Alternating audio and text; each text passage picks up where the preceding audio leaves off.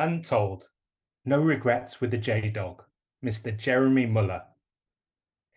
This episode is with the charismatic and always entertaining Jeremy Muller.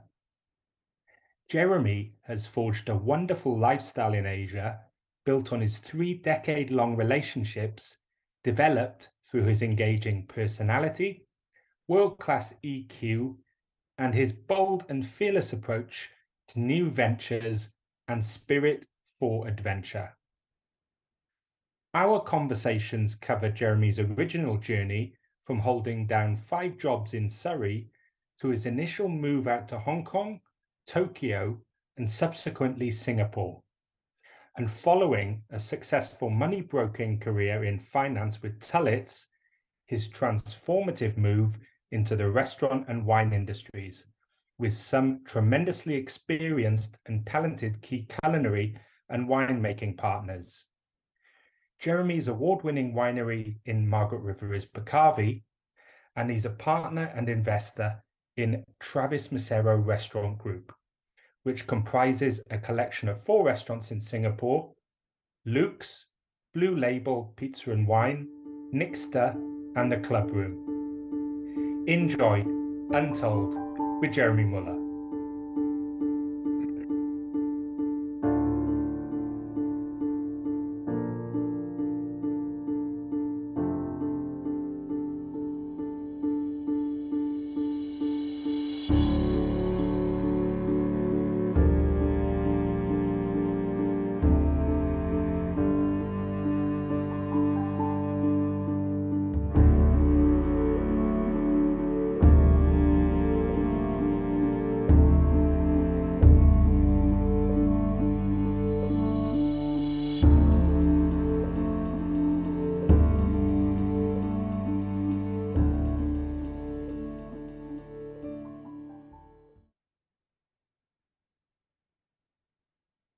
Jeremy, thank you for your time today, which is most appreciated. First question, I guess, is um, could you tell us a little about your time in Asia and, and uh, some of the contributing factors between a young lad from Surrey ending up uh, in the Far East? Uh, yeah, yeah, for sure. Um, yeah, I spent thirty years actually in, in Asia, um, coming over first of all in the late eighties, uh, lucky enough to get to Hong Kong, uh, which was, I mean, Yeah, it was a very different Hong Kong to you see, well, especially now. But uh, yeah, back then it was an amazing place, really great. And obviously from, well, from there I went to Japan and then to Singapore, where I spent sort of uh, most of the time, like that, about twenty-seven years, I think it is now, in Singapore.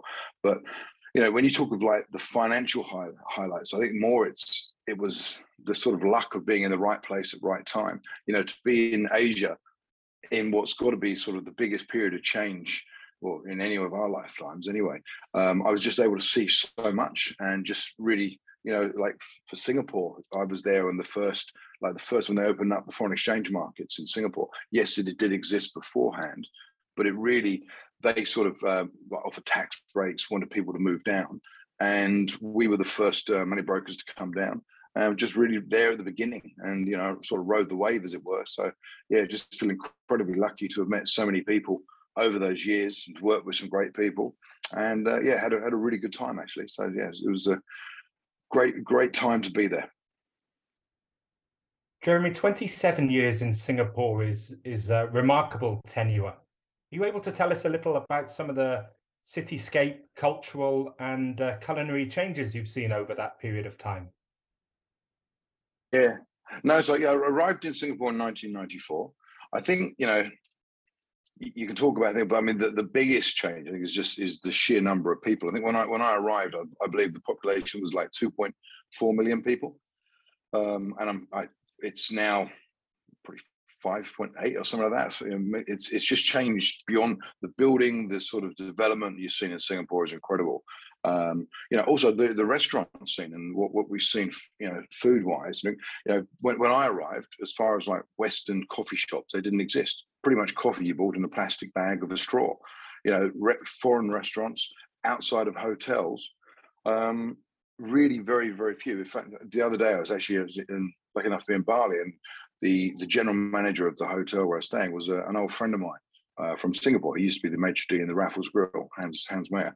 And we were just talking about all the changes, all the things that are different, and trying to remember which restaurants there were in Singapore, actually outside of hotels back then. And we could only remember there was, um, uh, what was it, Salou, um, and then there was um, a, a, ta- a couple of Italian restaurants. And that was bad. That really was about it. There was just, there was so little from like stand-up restaurants of their own. You know, like I used to have to go to, well, I say you had to, but it was, I would pretty much go to Raffles every day for lunch because it was the only, Sear Street Deli was the only sort of Western sandwich place on the island, which when you, when you, when you think of that now, which is like such an incredible cosmopolitan city with so many amazing places to eat, you, you, you find it hard to believe that not that long ago, it really was a very different place. Jeremy, that's a super overview of uh, of the region. Are you able to share how you ended up in Asia, um, your initial moves, and some of the cities that you were you were based? But w- it would be fascinating to hear how originally the the move came about and the opportunities that that presented themselves. Yeah, well, um, so I was like eight, I was eighteen years old. I left school at um, sixteen. Um, not particularly successful uh, at my my school life, um, left with one O level, and um, was doing a mixture of jobs. So I was working for a insurance company and working. I was working a double glazing salesman. Um, I was working in a pub.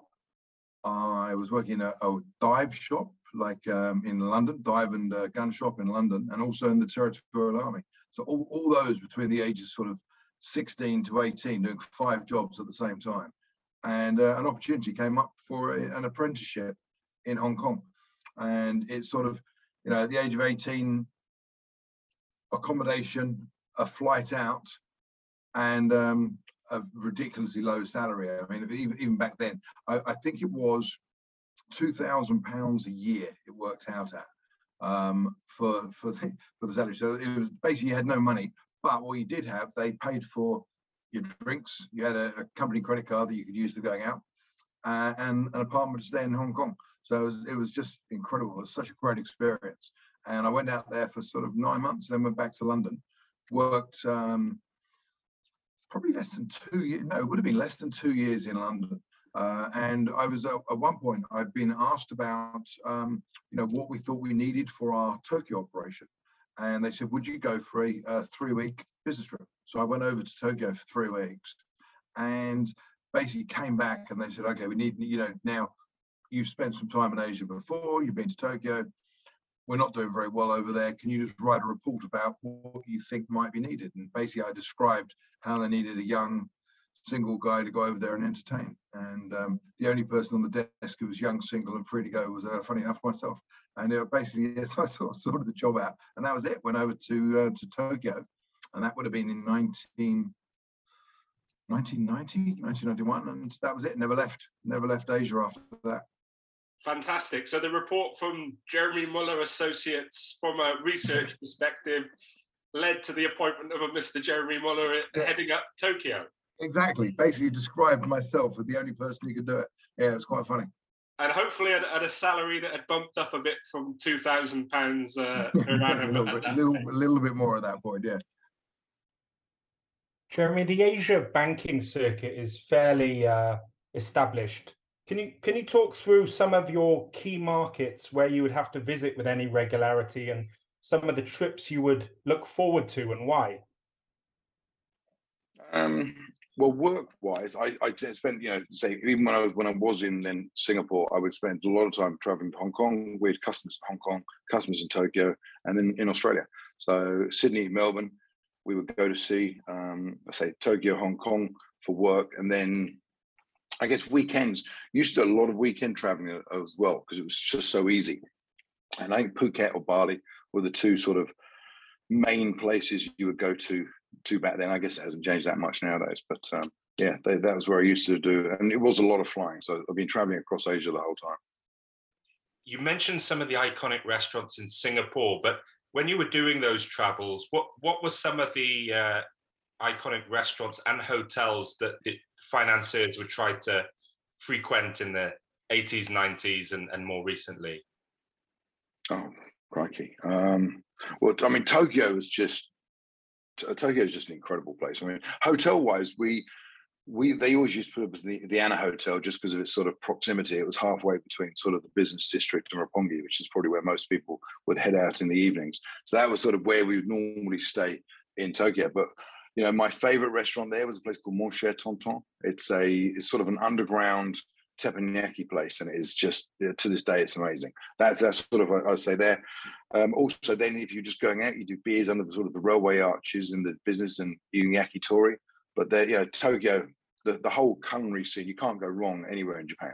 I mean, the, the pride they take on their food, on, on anything, no matter what you have, it, it will it will be good. Um, Hong Kong. I think my oh, many places. I mean, from sort of, you know, Ote Mezzo, Michelin star restaurants, Captain's Bar in the Mandarin Hotel, Mandarin. Then you got the Mandarin Grill, um, Nardaman in the Shangri-La. Used to like that was always a good another teppan place. And then if if you wanted something more casual, you used to get on a junk, head over to Lama, and you go to the Lama Hilton. Not to be mistaken with your old company, of course.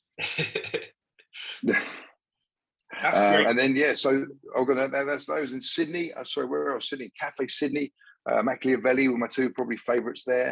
Um, Melbourne. I mean, there's just so many great restaurants in Melbourne. So that's that's sort of a you know tricky one. The highlight was always headed for coffees in the lanes, but um, like, again, Melbourne's just one of those sort of places you can't really go wrong. Vue du Monde, I mean, Stoke House used to go to, but yeah, a lot of different places. And then yeah, Phuket.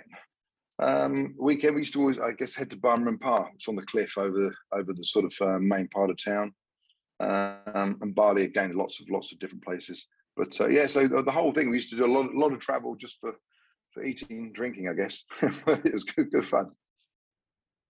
Jeremy, one of the monumental moments in your life clearly would have been meeting Chef Travis, who's tremendously talented and and world class culinary professional. Could you tell us where you actually met, the, the circumstances around the meeting, and how that friendship or acquaintance actually led into your second career, if you like? Yeah, I mean, um, yeah, the, that was obviously nine, well, nine years ago I made the move. Uh, it, for me, it's been one of the sort of the biggest things, that ability to leave foreign exchange markets and to get into that. Um, the, the vineyards I had earlier, but we, we, I guess we'll come to that a little bit later. But the with, with Travis, I mean, that's been for me one of the sort of yeah major part of my life now, is like meeting him, which was, I think I was going to say sort of seventeen, eighteen years ago, I think, when he first arrived. He came over uh, from the States to open up a place called the Wine Garage. Um, back then, so for me, I've always been involved, always been interested and passionate about wine. Um, so then I met somebody else who was a young guy over here setting up what was a, essentially a wine bar, but a really good food, really great wine bar. And I pretty much went there every day. Like, you know, whether it was walking past on the way out of work for a glass or two of wine, you know, on by myself and then chatting with Travis, or whether I was there for, you know, longer um, uh, when, you know, with customers, which I would then again be there for longer, drinking more wines and things like that. And I, I guess we just, we became like close friends. We used to, he used to help me with some of the wine things initially, was sort of when I was getting Pecavvi going. And um, yeah, we just got close. And then when a little while later, he'd, he'd moved to another restaurant, uh, set that up, was doing very well, but there was a, a bit of an issue. He wanted to go out by himself, and the two of us were talking, and he said, look, you know, do you want to do something? And so that was it. That's the pair of us got together and, um, and yeah, started that. And then he, he went out, found what was now, you know, Luke's. So it was a start of a great partnership, and it's been it's been really good over the years. Jeremy, how did you move from meeting Travis and knowing his talents, but but you being more a client and a customer, to you then going, all right, rather than being a a, a banker, a money broker, and being heavily involved in the industry, I want to concentrate all my time solely on Pecavvi and launching or running Luke's and adding further restaurants further down the line? Because that's a, a dramatic lifestyle change. So, so you're right. It was at that point, generally people didn't wouldn't normally have just left. But I, I think for myself, it was, there were two things um, happening. One, the restaurants were becoming more and more successful. Um, so that sort of gave me, I guess, some confidence. But then what happened, I had, um, it was like a medical issue, I guess. It was like a, it was a stress, they, they got a stress-induced cardiovascular spasm. So at first they thought I had a heart attack. It, it turns out it wasn't anything too serious, but they put me on some medication, and it just, I just felt pretty crap. And so I'd gone to, um, went to the doctor, and I said, look, you know, what can I do? And he goes, the only thing you do is get rid of stress. So literally, I, I went back and resigned that day. And I was just, you know, I was thinking about it. There's no, you only, you only, you only live once, and life's too short. So there's no point being there. So literally, I did that. But then I had to work my notice, which was one, one year. And in the, in the end, it ended up being like thirteen months. I ended up doing notice period. But it was actually good. The company was amazing. They were so good about it. And sort of, you know, at first, my, my boss was like, you know, we can't tell anyone for, I don't know, and he's like, well, he goes, let me think about how long. And he comes back the next day. He goes, right, I've thought about it. We're going to tell people after eight months. I'm like, what do you mean? We're going to? He goes, well, eight months, you're going to just gradually move lines around, get rid of some of the customers to other people on the desk. He said, but if, if we tell people before, everyone on the desk is going to try and take your customers. And if we tell people later, they're going to think we've tinned you. So I'm like, okay, eight months. That was it. That's how it came about. So, yeah, no, it, was, it was quite an easy decision to make in the end.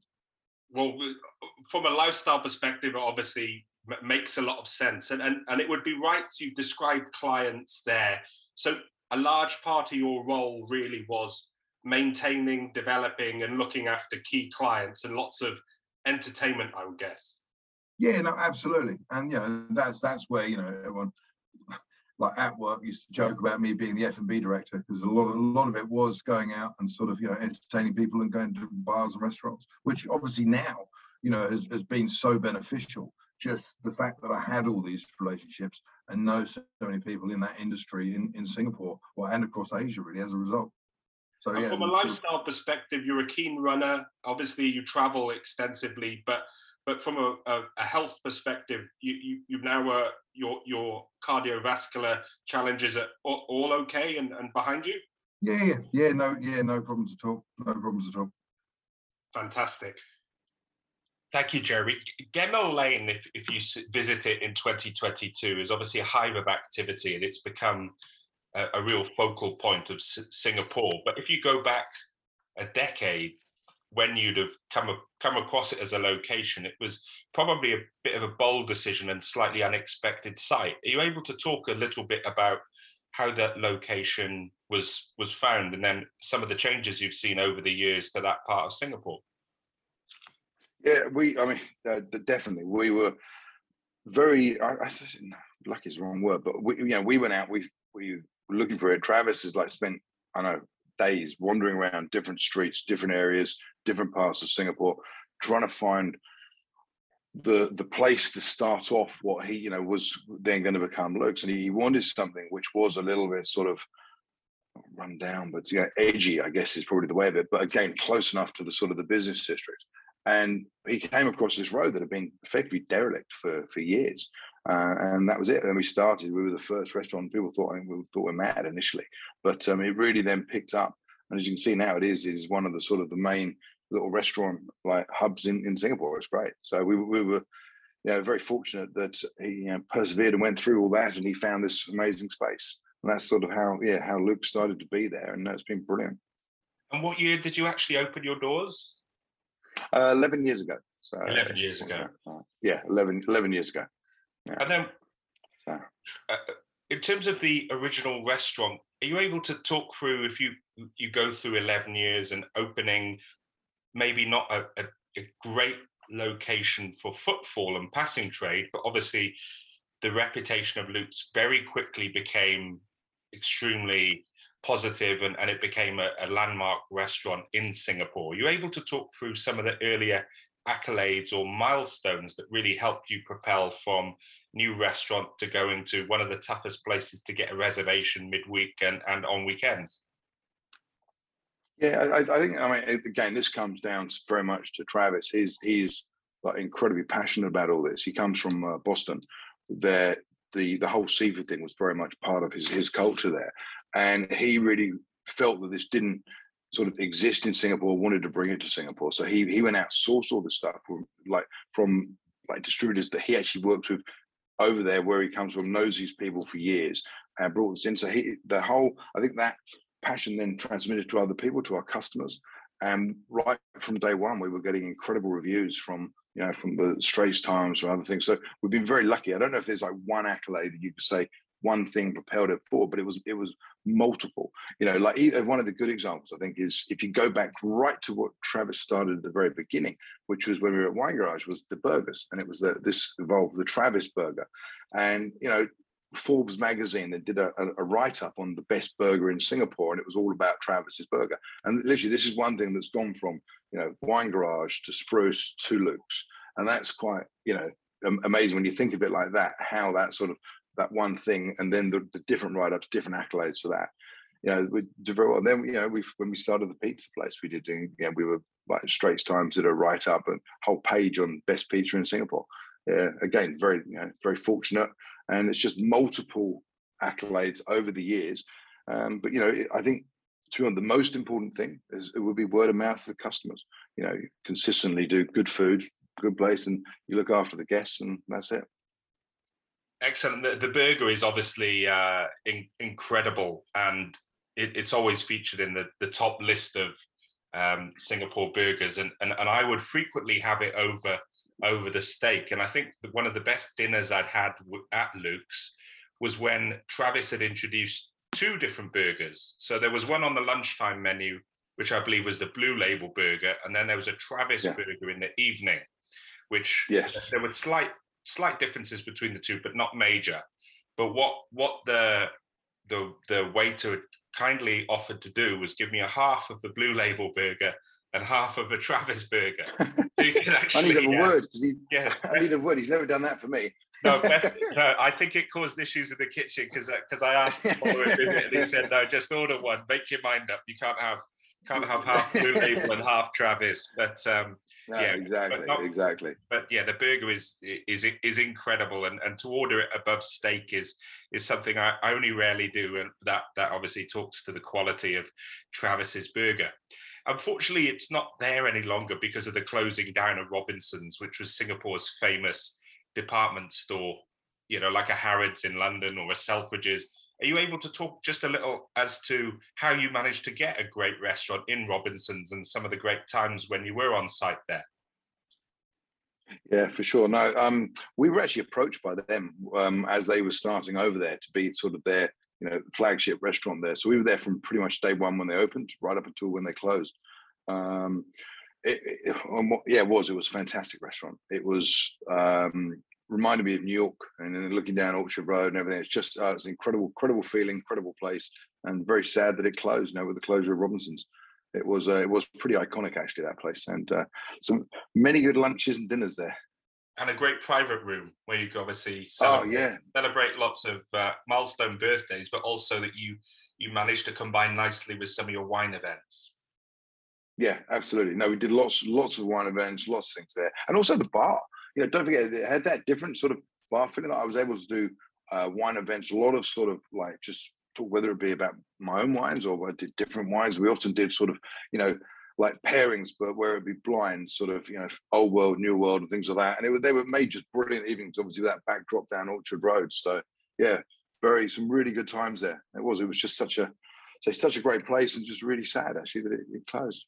Yeah, well, in terms of um, Luke's expansion, and and I know there's there's always opportunities because it's such a great concept. Are there any that you're allowed to put in the public domain as to potential future locations for Luke's? Yeah, I mean, right now we're we're looking in Japan, actually in uh, Niseko. So we're we're we're there. We're, we're quite far down with talks there. So that's going to be hopefully opening. Um, we have been talking to other places. You know, we've looked in uh, we looked in Hong Kong um, and London, but because of like COVID, they both, both had to be shelved. Um, and currently, we are we are looking at uh, possibility of somewhere else in Southeast Asia. So you know, for us, it's not it's not so much just about going out and just trying to expand. It's more about if the right opportunity comes along, the right place comes, you know, it's got to be the right feeling and everything. You know, we've really grown organically like that, and it's um you know it's, it's good for our staff as well, but then new places come along um because everything we try to do is internally. Jeremy, my, my sincere apologies. We've approached Luke's with great velocity, and and I'm conscious that we potentially haven't given the context or concept. Are you able just to describe Luke's for our listeners who may not be from Singapore or had the pleasure of visiting? Yeah, sure. No, uh, Luke's, the, as I mentioned earlier about Travis um, coming from Boston and the whole, how for him, all the, the East Coast United States, the seafood from there is just amazing. And so he was really like, we've got to bring these oysters in. And that was, you know, one of the sort of driving factors of how Luke's came out. And then at the time, it was a bit like with the pizzas, I guess. Back then, Singapore, there wasn't exactly loads of steak restaurants. And so it was just the whole combination of sort of, you know, like a, a one of the original old chop bars along with the seafood restaurant. And that's how the combination came about. And that's how the sort of the birth of, of Luke's. And it's just, it, it's proved to be an incredible success because, you know, the combination of people enjoying seafood and meats and everything, it's just, it's just worked over time. And in terms of the oysters, it, they're flown over, but there's always a great variety. So how many yeah. tip, how many typically would, would you try to have on the menu when people are going to have the dozen or couple of dozen oysters to start with? We normally try to have about four different oysters at any point, but we've just, you know, for us, it's not even like you're pre-ordering. It's whatever, you know, our contacts in Boston will literally collect the oysters, pack them up, fly them over. And so these are like pretty much, you know, two days from seabed type stuff. I mean, it's it's crazy how fresh they are. That's great. Thank you, Jeremy. Um, prior to COVID, yeah. it, you and Travis opened successfully a new pizza concept just off Club Street, but then very shortly after we were able to open a, a second outpost in the Mandarin Orchard, what's now the new Hilton, in a marquee mall off Orchard Road. Are you able to, to, to share some of the thinking and, and the process behind um, opening, a, obviously, a pizza specialty restaurant, but high-end, and then some of the potential future opportunities for Blue Label? Yeah, for sure. Um, I mean, I, I think it, it started, the back, if you go back sort of quite a few years ago, there, was re, there wasn't really much in the way of great world-class pizza in Singapore. I think that has changed, and that has changed in the last like few years. There's more and more great pizza places here now, but back then there wasn't really, I'd say, very many. So Travis and I were like, with because he always thought we should we should open um you know a, a really high-end pizza place. So we we started looking, and then we were trying to find out how to sort of bring that in with wine. So we were, because at one point we were thinking about a wine bar, and we thought, well, combine it, which is why, you know, there's a neon sign, pizza and wine. It's very much, that's the way it works there. Everything's on sort of the Coravin system, so nearly all of our wine's by the glass, or however you want it.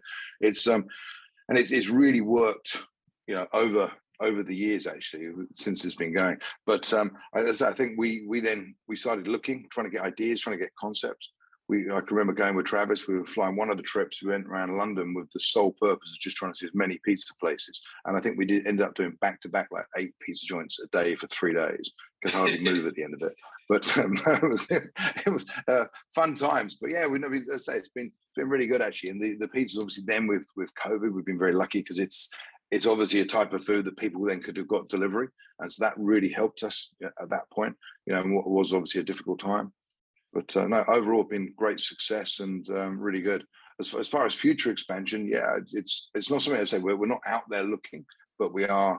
You know, when when opportunities arise, we do look at them individually and sort of see what might work work with us and what feels like a good fit.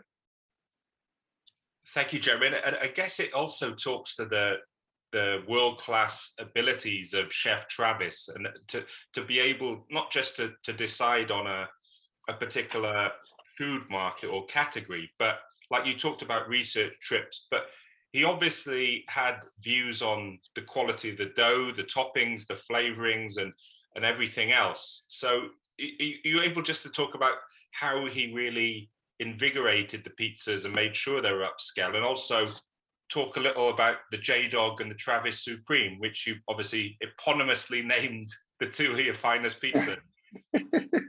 No, I think, I mean, that, that side of things is very much, you know, Travis, Travis's passion, as you say, he is a, he's a world-class chef, and he spends so much time dedicated, just like going after everything, but also with, with the team of chefs. You know, we've got some really great people, and it's just, you know, as you say, it's, it's just putting really good ingredients, um, and then looking for ideas. I mean, and then with, with regards to those two, I think, you know, Travis and his idea obviously has something to do with like the burger, the Travis Supreme. For myself, I think uh, Travis is the only time I've ever been allowed anything to do with any part of the, the food side of the business. And that was when sort of coming up with this sort of, you know, the meat lovers pizza, as it were, which is then, as they became known, the J-Dog, probably the most photographed pizza in Singapore. And you, you can confirm you you didn't used to take two offence when I used to send the the, the far more popular Travis order from my house, where the J-Dog was absolutely one in five. no, no, no, exactly. And it was the same the same at um, home, actually. My eldest son, his his his favourite pizza is the Travis Supreme. So, yeah, there you go. Excellent. Not everybody. and, and you mentioned some of the um, challenges of COVID, but but obviously that that uh, having Blue Label helped, and it as it as it helped many pubs, restaurants in in Singapore. I think every restaurant by the end of COVID in uh, Robertson Quay had had a pizza oven installed at some stage. But um, could you also talk to some of the challenges, like group size, music, and and and if you think that Singapore is potentially going to now be through it from a nightlife perspective? Well, yeah, fingers crossed. You've got to hope so. I mean, yeah, it was it was very very difficult times. The I think it was especially difficult when it went down to the two people and no music, because, you know, going to a restaurant isn't just about eating the food, it's about the atmosphere. It's about, you know, being with people, being with friends, whether you're celebrating something or you just, you know, just going out. But it's, I, I think it's this, that's a really important part of it. Um, otherwise you would just get takeaway, you know, so, and that, when, when that stopped, that was probably the most difficult time. You know, for us overall, we we sort of, you know, we made it through. We we lost one uh, one of our, you know, flagship restaurants, which obviously, as said earlier, is very sad. But by the same token, over the course of COVID, we actually opened up two new restaurants. Um, we opened up the Club Room right at the end, which is sort of a, like a sort of offshoot of um, Luke's, and then we opened up um, Nixta, which is our, our Mexican restaurant. So we, you know, in in that sense, we ended up with more over COVID, but. Um, It's no, it wasn't wasn't an easy time, and it was obviously it was it was worrying in the sense you didn't know what was going to happen. It wasn't like you you know you're told it's going to be difficult for two years because you had no idea whether it's going to keep going. You know, as you asked a moment ago, is it going to you know could it happen again? Yes, it could, but you just got to keep your fingers crossed, and you know you can't you couldn't work a business plan worrying about that. You have to take steps. You have to still try to grow, um, otherwise you know because you, you can't you can't plan for things you don't know. Well. From the outside, clearly, I've, for most of COVID, I've been out, out of Singapore, but you, you see lots of ingenuity and positivity. When the announcement about the music came, it seemed symbolically to break a lot of people, that, that it just really hit their motivations. You saw lots of chefs, restaurateurs, and everything else exasperated, just thinking, well, what difference does music have? But it, like you said, in terms of every restaurant has a music policy, and it adds so much to the the ambience. It, it seemed to just really be a, a tough decision at the time. Yeah, I, I really, really think that's the case. It is, it's eating out is about the, you know, being in that place, being with friends, being with people. You, you know, not many people eat by themselves in a restaurant. You know, some people do, but not many. You know, and so to do that, if it comes down just to two people with no atmosphere, and you also don't forget you weren't allowed to talk with other people. You everything was very different, and people people were worried. So you know, but overall, I think it's been handled well in, in Singapore, and it's sort of now come out the other side. Um, you know, things are good for the business. The only problem we have now is getting staff, but I think that's across across the board. Um, Yeah. In addition to your partnering with, with Travis on the restaurant side, another great success and, and parallel uh, to the to the industry sector was was your your move into wine, and not not just a move into wine, but a move to Margaret River, which has a, a relatively uh, new wine history. It doesn't go back so far, but but arguably some of the best grapes globally. Um, are you able just to talk about some of your early visits to Margaret River and, and how a lot of people's potential holiday pipe dream, but but you actually made it a realization? Yeah, no, for sure. Yeah, I mean, Margaret River to me has always been a special place.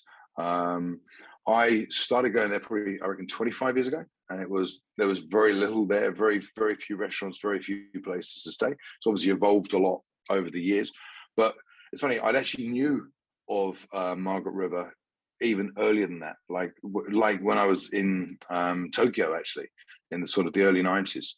Um, a lot of the sort of the Margaret River winemakers would come over to Japan and would be showing all the wines. So I, I sort of, you know, my father was pretty much every white wine in the house would have been a Burgundy and every red wine would have been a Bordeaux. So for me, sort of Margaret River wines really sort of sung to me. You got the whole, you know, Margaret River, probably along with Napa Valley, is like one of the only places in the world that you can make a world-class um, Chardonnay and a world-class Cabernet in the same vineyard. Um, and so f- for that reason, it just sort of made sense to me when I, I found the opportunity. I found um, Pecavvi was up, although it wasn't called Pecavvi back then, but um, when the vineyard was up for sale, I bought it. So I actually bought it seventeen years ago. Um, and it sort of gave me initially more of a hobby, um, but then over time, and since I've sort of, you know, left foreign exchange, I've actually got involved now with the winemaking. So there's a, a very great friend of mine who's the winemaker at Woodlands, and he's been sort of helping me out. And he was for years was saying, "Come on, Jeremy, you've got to make wine." And he's been now teaching me. But so then again, to have somebody is, you know, who I consider probably be the best red winemaker in Australia helping me and teaching me for all these years has been absolutely fantastic. And you've had a lot of success in, in the last uh, seventeen years with awards and accolades, uh, also being stocked in, in some of the world's best restaurants, member members clubs and retailers. That's obviously a combination of great grapes and winemakers, but also a consequence of knocking on many doors. Are you able to take through, if you were to go back seventeen years, can you talk about some of your big wins and how they came about? Yeah, I think... Um... I think the highest profile is we make we make wine for Harrods, which has obviously been amazing. You know, up until only about a year ago, the only shop in the world that stocked all of our wines was was Harrods, and that was obviously a deliberate thing. Um, sort of COVID has changed the way we've been sort of um, placing ourselves, and I think just because out of necessity, where, you know, we were really just in sort of restaurants and hotels, but over two years when most of these places were shut, um, we had to change that. Um, so now we've sort of got a broader uh, selection of customers. But um, yeah, so, so either, gosh, what have we, I mean, we, there, there again has been so many. I mean, I, th- I think um, we've, in like Jeremy Oliver's winery, like in two thousand fifteen, we were the finalists for Wine of the Year. That was quite amazing with the making the number one Cabernet in the country back then. Um, we've just won um, in the I W S C, so the um, Hong Kong uh, wine competition, which is one of the sort of the truly global wine competitions. We actually just won the trophy for best Cabernet in the world and uh, best red wine in Australia. So obviously extremely, extremely chuffed about those. Those never had those before. Um, you know, our, our Merlot, we've got pretty much every wine writer in the country talks about, well, and overseas talks about how this is the greatest Merlot out of Australia. So we're, you know, yeah, things are going well. We've we've been consistently trying at the sort of the highest level, and uh, no, it's it's good. It's it's it's it's great to see all the sort of hard work come together.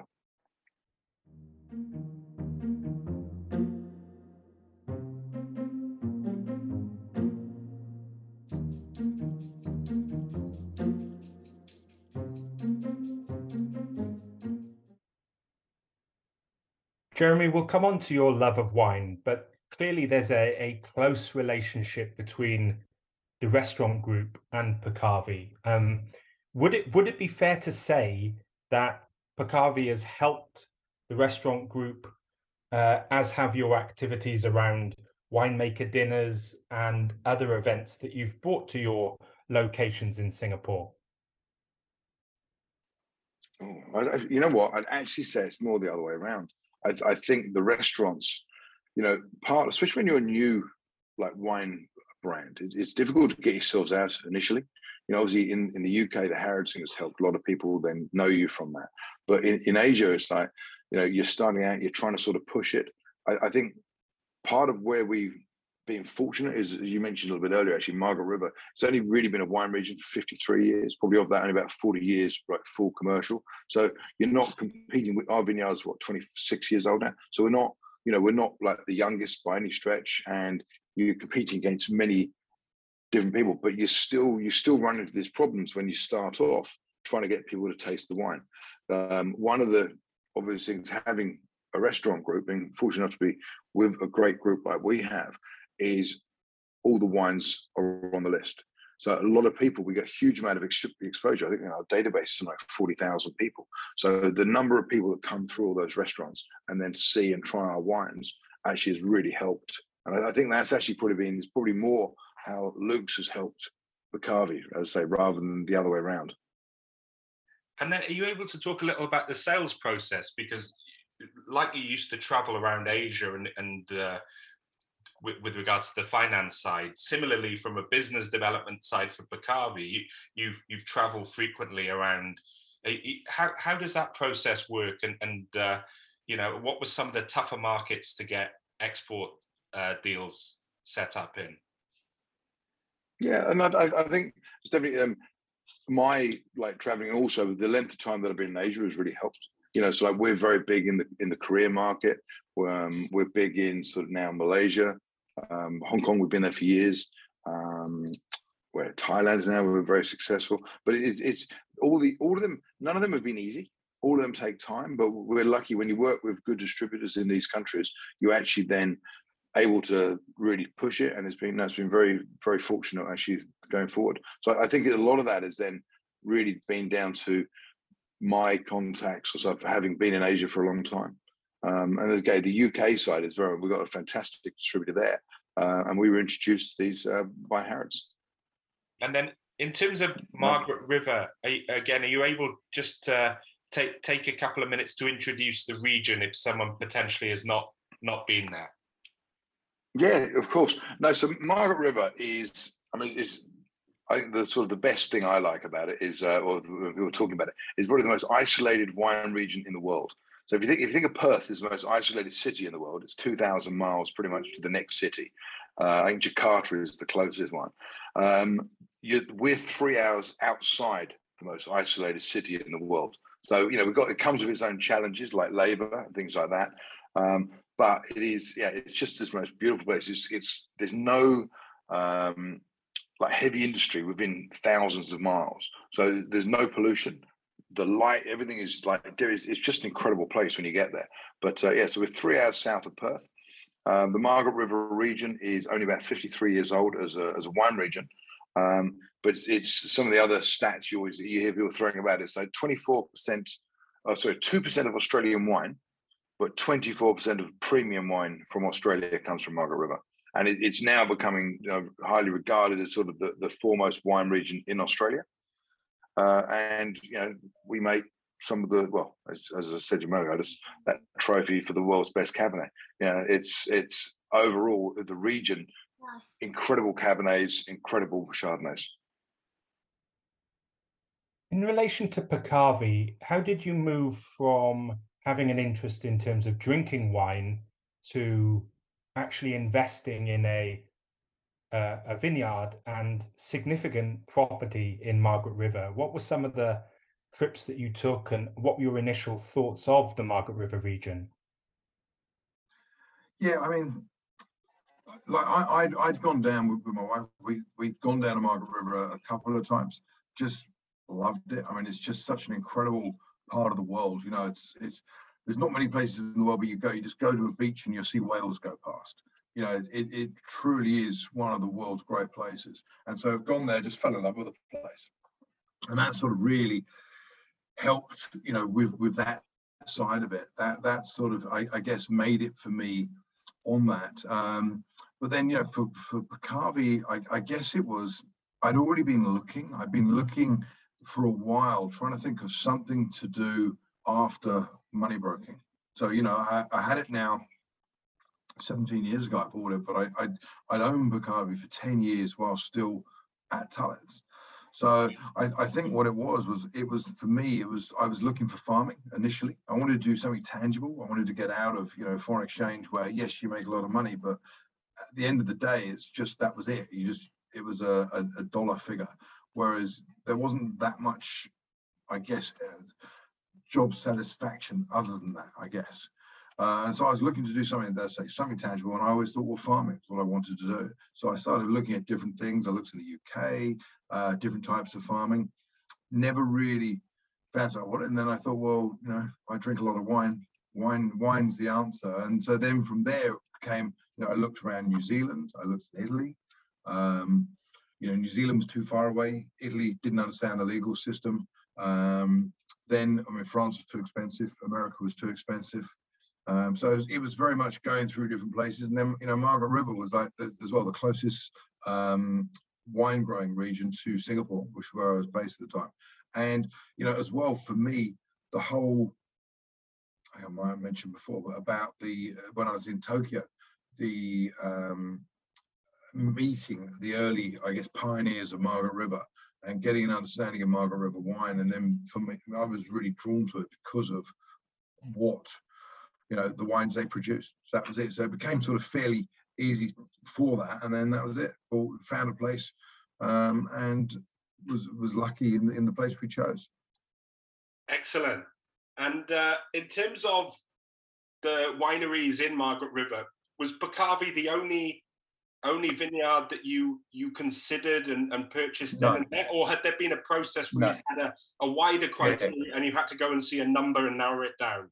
No, there had there had been. We, we looked at quite a few actually. In fairness, probably about six or seven in the at the time. But um, we were very lucky. There's um, a friend of mine who's been involved with the company and helped me out with things for years. He was the ex-partner of my um, sister-in-law.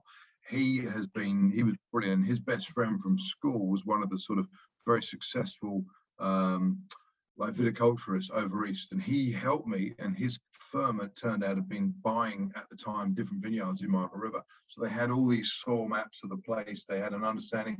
And when I actually went to them with a couple of them, and Pecavvi, what now is Pecavvi, that particular vineyard, they're like, oh yeah, we've actually looked at this vineyard ourselves, and this place is amazing. They're like, the only reason we're not buying it is because about thirty percent of it is, is bush. And from a pure financial basis, it didn't make so much sense at the time. But, you know, if you're going there with, you want it to be your family home as well as the sort of the business, it actually does make a lot of sense because it's quite a, it's such a stunning property. Uh, great varieties and, and wine types. The movie that came out, I don't know if you've seen it, but the movie that came out, Sideways, that is quite culturally uh, one of the, the bigger w- movies that reference wine. A, fr- yeah. a very negative phrase came out that sort of clouded the Merlot market after. Do you know why Merlot was sort of singled out by snobs at some point? And, and you know, can you give a bit of a counter argument and, and extol the virtues of Merlot? I, I, yeah, I don't. I think part of it is that a lot of like cheap Merlot can be made, and it is a lighter, easier drinking red wine. And I think that there's a lot of people made that style of Merlot, which gave it a bad reputation. But it's a bit like, you know, Chardonnay. A lot of people, there was this whole thing about anything but Chardonnay. And a lot of people, so many people you'll meet, I don't drink Chardonnay. And yet, well, do you like, you know, Chablis? Oh, I love Chablis. Do you like Champagne? Yeah, I love Champagne. It's like, you know, and no, what about Pliny Montrachet? Yeah, I love that. It's like, well, they're all Chardonnay. You know, this is the, and you got the same thing with Merlot. A lot of people just didn't drink Merlot. But then if you if you look at it, you know, up until the sort of latest, like Burgundy going crazy, the, the two most expensive wines in the world were one hundred percent Merlot. You know, you had Le Pan and Petrus. You know, so a lot of like the, the greatest wines out of France have historically been Merlot or Merlot, you know, Central, central wines really. Um, if you look in Italy, the most expensive wine out of Italy is uh, is, is also one hundred percent Merlot. And there's so many of the world's great wines are Merlot. And I was like, well, why doesn't I don't think anybody does a serious Merlot in Australia? So one of the things I looked at was, you know, why is that? And a lot of it was about the clones. So then I worked with some people I knew in France, helped out with a local company. I was able to find out which clones some of the sort of the, the greatest states in, in France are, are using, and then work with them to actually get those clones into Australia. And um, we have the, like the first commercial plantings of these clones, which we have at the estate. And that's that's been one of the, the things that really helped us is getting these sort of the Merlot clones. And we then also got some Cabernet clones and stuff like that. So it's been, yes, it's, it's been quite exciting and good fun actually. And the wines obviously, you know, we're very lucky now. We've got some incredible reviews from pretty much every wine writer there is in Australia saying these are the best Merlots now in the country. Jeremy, in the backdrop of Margaret River, are you able to describe where Pecavvi is geographically, um, maybe in relation to some other more more established or larger scale Margaret River vineyards that uh, people maybe are aware of, such as Xanadu and, and some of the others? Yeah, Xanadu, you've got right at the very south, you have uh, Xanadu and uh, Lewin, I would say the two known ones. They're sort of very famous for their, their white wines down there. Because there's, a, there's about a four degree temperature variation between the north and south of Margaret River. So the, the way Margaret River sort of juts out of Australia, surrounded by ocean on three sides. You've got the Southern Ocean, obviously very cold in the bottom. You've got the Indian Ocean to the uh, the west, and then you have Geographe Bay in the north. Uh, and it's, it's sort of all, you know, we're towards the northern end of the wine region on, on the ridge. All the good, I'd say all the good wineries are on this same ridge. And we, a large part of the sort of what makes Margaret River, I think, so special is all pretty much all the soil, well, large part of the soil. They've got this gravel, loamy soil right through the ridge. But it's, again, this it's like a wind tunnel that sort of, you know, during the day brings cooler air off the Indian Ocean um, up towards Geographe Bay. And then at night, it brings the sort of the warmer air. Um, and it's sort of back over the same vines going towards the ocean. And this sort of moderates the temperature and is what makes it so special. Excellent. And from a development perspective, Busselton seems to be adding some more routes domestically. I think you can now fly from Sydney and Melbourne. Are there any other plans afoot for that airport? Because it seems to have, it, it's always a balancing act for tourism, but obviously there, it's such a beautiful region and there are so many attractions for families. Longer term, it, it seems to have, you know, limitless growth possibilities around protecting some of the some of the locations from being overrun. Yeah, absolutely. No, it is. I mean, it is such an incredible place. You know, it's. I, I think it's TripAdvisor. One of the, one of the big companies last year, they had it as like the most up and coming tourist destination in the world. Um, and you're right, the airport is really going to change a lot.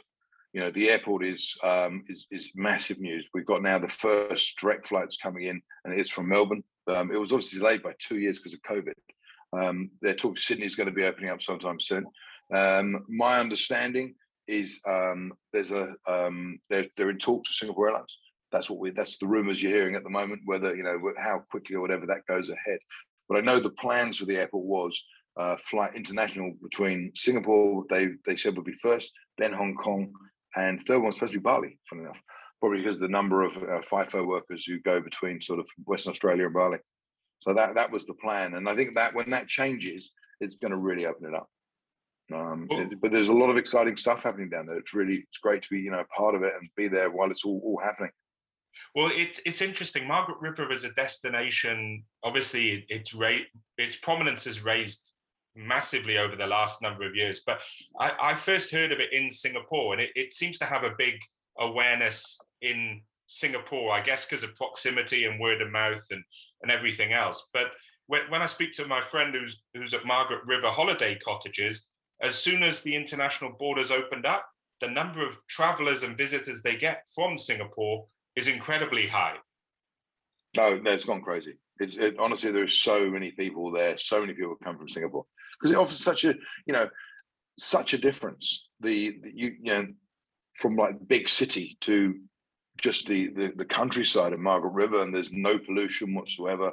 You know, you can you're walking down the beach, you'll literally you'll see whales for like months of the year. You see dolphins every day. I mean, it's just it's incredible. It it is so, you know, going back to nature. It's such a beautiful place. It really is. So, Jeremy, in, in terms of uh, wine awards and, and accolades as they grow, do you have any sort of shorter or longer term aims or goals that you'd like to achieve for Pecavvi? Yeah, I, I, we've just opened up um, like a, a temporary cellar door, which is, you know, exciting and it's great. But the, the plan is we're going to build like a proper cellar door and uh, a winery. Um, and then we're not doing a big winery, but what we want to do, the way we sort of, you know, we, we have three different levels of wines, but the the sort of the estate wines, we want to make them all, well, we do make them all on site already, but we want to increase that one and make some more of that. So that one we need now a, a proper winery. So we're sort of, yeah, we've got more building plans and things. It's yeah, quite exciting down there right now. Excellent. So tourists would then be able to just uh, come up your drive and, and sample the wines on site? Yeah, absolutely. Absolutely. And we're very lucky. The view where we are used to be all the old W A Tourism Board um, like photographs were actually taken from Pecavvi. So the views are like sort of some of the best in the region. So we are, yeah, very lucky with that. And you're next door also to another winery that's fairly popular for events that I that I yeah, Aravina. Aravina. Okay. Aravina. So, so anyone so, trying to find a location right next door to Aravina. Yeah, so it's quite funny. So the number of people as well that say, "Oh yeah, I know, I know that part of town. I've flown in by a helicopter." So it's like then I'm like, okay, we'll just show the last minute of your flight, and every single one they fly over my house. So I'm like, yeah, that's where I live. Yeah. And, and can you tell a little secret about that lake that is between Aravina and Pecavvi? A little secret about it? No, well, apart from the Marin, yeah, we get plenty of Marin in there. But uh, there's, no, it's, um, there's lots of signs said beware of the crocodiles. You you told me there were there weren't actually crocodiles. It's just to keep no, the people no away. No, just keep the kid keep the kids away. But if anyone goes swimming in there and there are crocodiles, I need to put out a disclaimer because uh, yeah, exactly. Get, get me in trouble. Now, wine is obviously a very complex uh, subject, and, and the more you dig in, sometimes the more you realise you don't know about it. You obviously do. Uh, are you able to just answer a few quick-fire questions on wine that, that might help guide some people yeah, that sure. aren't as sophisticated? So, if I'm in a restaurant or I'm a restaurant owner, and I want to have a great wine list, but I don't have unlimited budget. What, what's the best way that I would be able to offer a great wine list or having a solid cellar that might meet, meet customer needs and price points? I think the first thing for me is you, wine can be as complicated as you want it to be. Um, I, I think the important thing is you need to find out what on the, on the personal level, what it is you like. And once you once you start understanding which grapes you like, which varieties, then you can start exploring different places in the world that will have that until you just broaden your own personal knowledge. But, you know, so many people, I guess, are sort of led into this thing that the more expensive means the better. And that's that's really not the case. You know, wine, let's say, can be intimidating, but just if you take the approach, you go with what you like, I think that's the, the best thing you can do. You know, from the from a restaurant point of view, and I, I actually I do consult with quite a few restaurants and help them build wine lists. For me, if you you know, a is, is about the the financial aspect, but also what a lot of the issues in a lot of restaurants is actually storage space, especially when in Asia with the you know the heat differences, especially if you sort of you're turning aircons on and off, then with and wine's under cool, you can have big problems. Um, but I I think what you probably the best thing would be to keep it simple, keep it a smaller, more focused list. You know, I would go with probably four four reds, four whites, and one sparkling. Uh, keep it keep it small like that, and go with sort of known things. You know, at the moment there's a bit of a trend with these sort of hipstery natural wines, and a lot of them don't keep. And personally, I'm not such a fan, but you know, I know that's that is a trend right now. But um, I think you just got to go with, you know, like the aromatic wines. You know, people are going to want, if they like that style of wine, they're going to drink a Sauvignon Blanc. If someone wants more complex wine, you're going to want a Chardonnay, you know. So then maybe you get one New World and one like a Chablis or something, which is more of an easier drinking version, you know. And then you could do, but that's that's what I would do. I would just keep it simpler, and you don't need all the older wines as well. So you know, you can keep younger wines you know are going to be fresher. Probably you know most more people will enjoy them. Excellent advice. And then if I'm going to be dining in a, a restaurant that has a sommelier, what's the best way of interacting with them that, that you actually do get what you're going to need? And what are some lookouts if if if you've got a budget or a price point in mind? Yeah, I, I think, you know, for, for that, I would like, I mean, I think the most important thing there is to ask the sommelier, ask their opinion. You know, this is what they, that's what their job, this is what they do. They're very passionate about wine. And the fact is, when you start asking them to share their thoughts, they're going to be like really like happy about that. And then as far as, you know, when you say sort of, you know, which wine or the budget, how do you spend without, you know, the sommelier doing the wrong thing? What I would often do is if you, you know, somebody, I would like be looking at the wine list and I say, well, I'd like something like that in this sort of range, and just point discreetly at the sort of the prices. And then he will, they generally will get the hint as to what you're saying. And then they will look for wines in that sort of price bracket, something that they would then recommend. So then that way you, you know, you're really taking their knowledge, their experience of that list, and they're coming up with something to help you as to that your price point.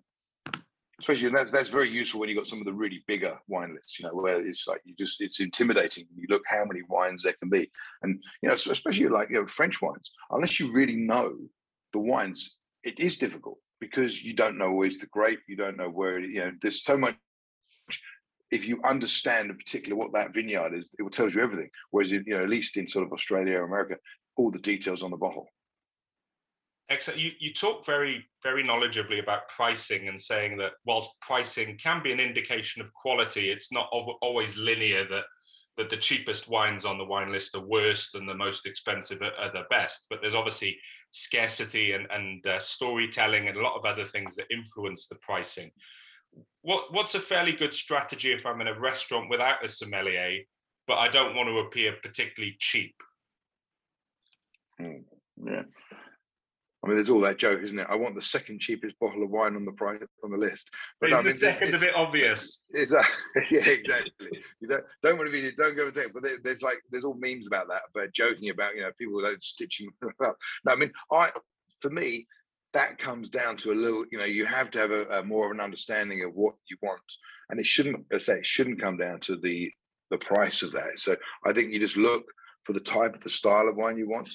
Um, go with that, and then look to see if you, you know, what you recognise. You often, I would say, you're going to get better value in new world wines than you would do in some of the old world stuff. But yeah, you know, just ha- have a look at the list and see what see what there is there. Excellent. And then you, you talked a little about the history of Margaret River and its its uh, fairly recent emergence as a wine destination. What what are some of the the wines and the the grape variety that really are considered amongst Australia and the globe's greatest? As in for Margaret River? Well, yeah. I think Margaret River, it's, it is very much, you know, the, the like, so Margaret, let's go back one more. Margaret River is regarded as like the closest microclimate in the world to Bordeaux. So fairly obviously you've got the sort of the Bordeaux blend. So your Cabernets, um, your uh, Merlots, um Cab Franc, uh, Malbecs, and all these, the old traditional Bordeaux wines are there and they do very, very well. You've also got on the white side, your Sauvignon Blanc and Semillon, which is your sort of two Bordeaux whites.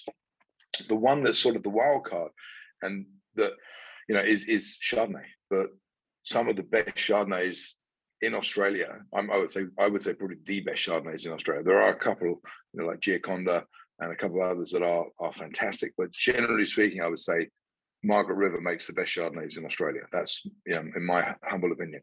But and that sort of doesn't tie in quite with the whole Bordeaux thing.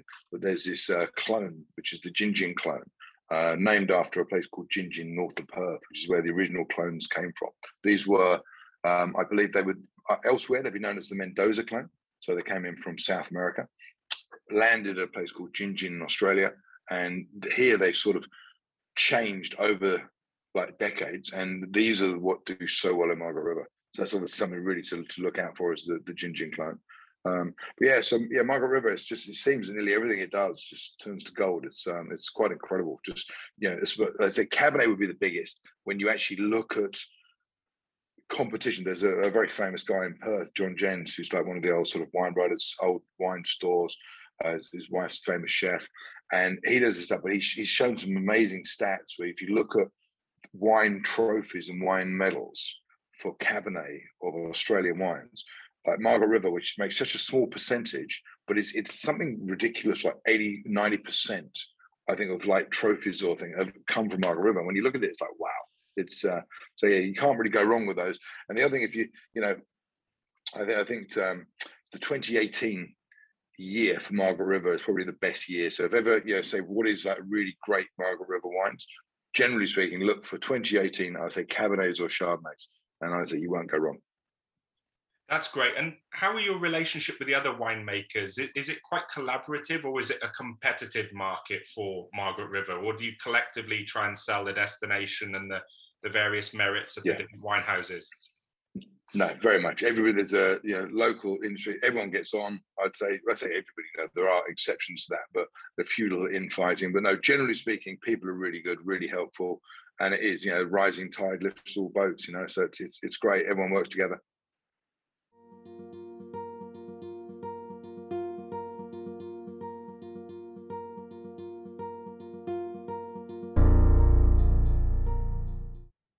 Some final quick fire questions.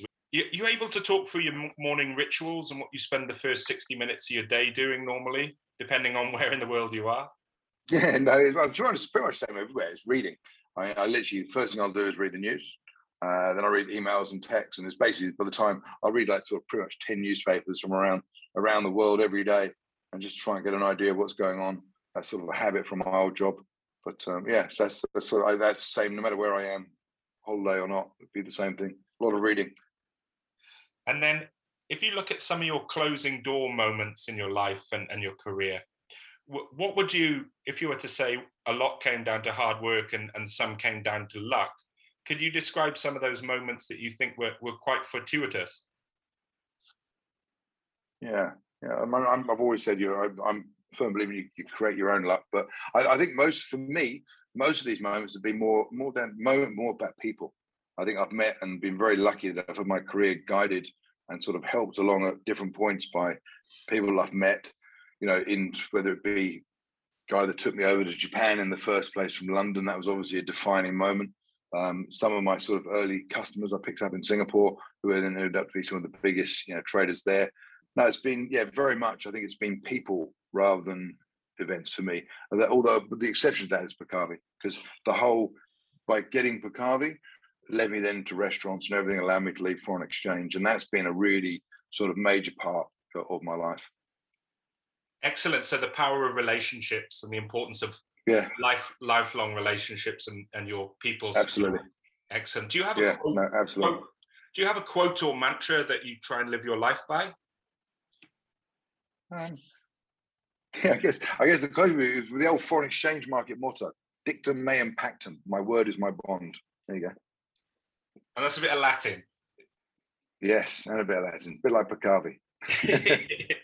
Excellent. And then the very last question, uh, Jeremy, if you could have a gigantic billboard anywhere, but not for Pecavvi, where would you place it and what would it say? Oh, not for Pecavvi. Well, yeah. that's, oh, that's a tricky one.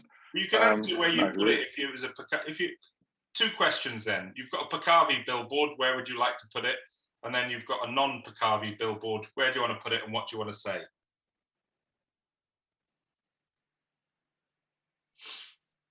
I think the Pecavvi billboard, I don't know, where, whether it would be in whichever major city or maybe somewhere in New York, I'm still trying to get into America, just talking about best Cabernet in the world, best red wine in Australia. I think that'd have to be the, the Pecavvi one. I think, oh gosh, personal one, live every day like it's your last, no regrets. There you go.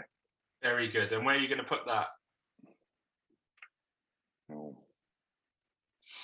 that's summer home. Let's not put it in Margaret River because it's obviously not built up. not, not, not no. Too much advertising or, or billboards. No, no. We'll put it outside your home in Singapore. Yeah, put it outside the home in Singapore. Yeah, brilliant.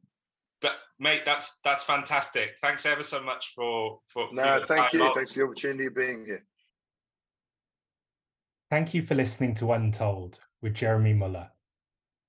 For more information on the Travis Maestro Restaurant Group, you can visit t m r g dot com dot s g. Chef Travis, who we talked about, is a wonderful chef. I miss his cooking tremendously now being based in London.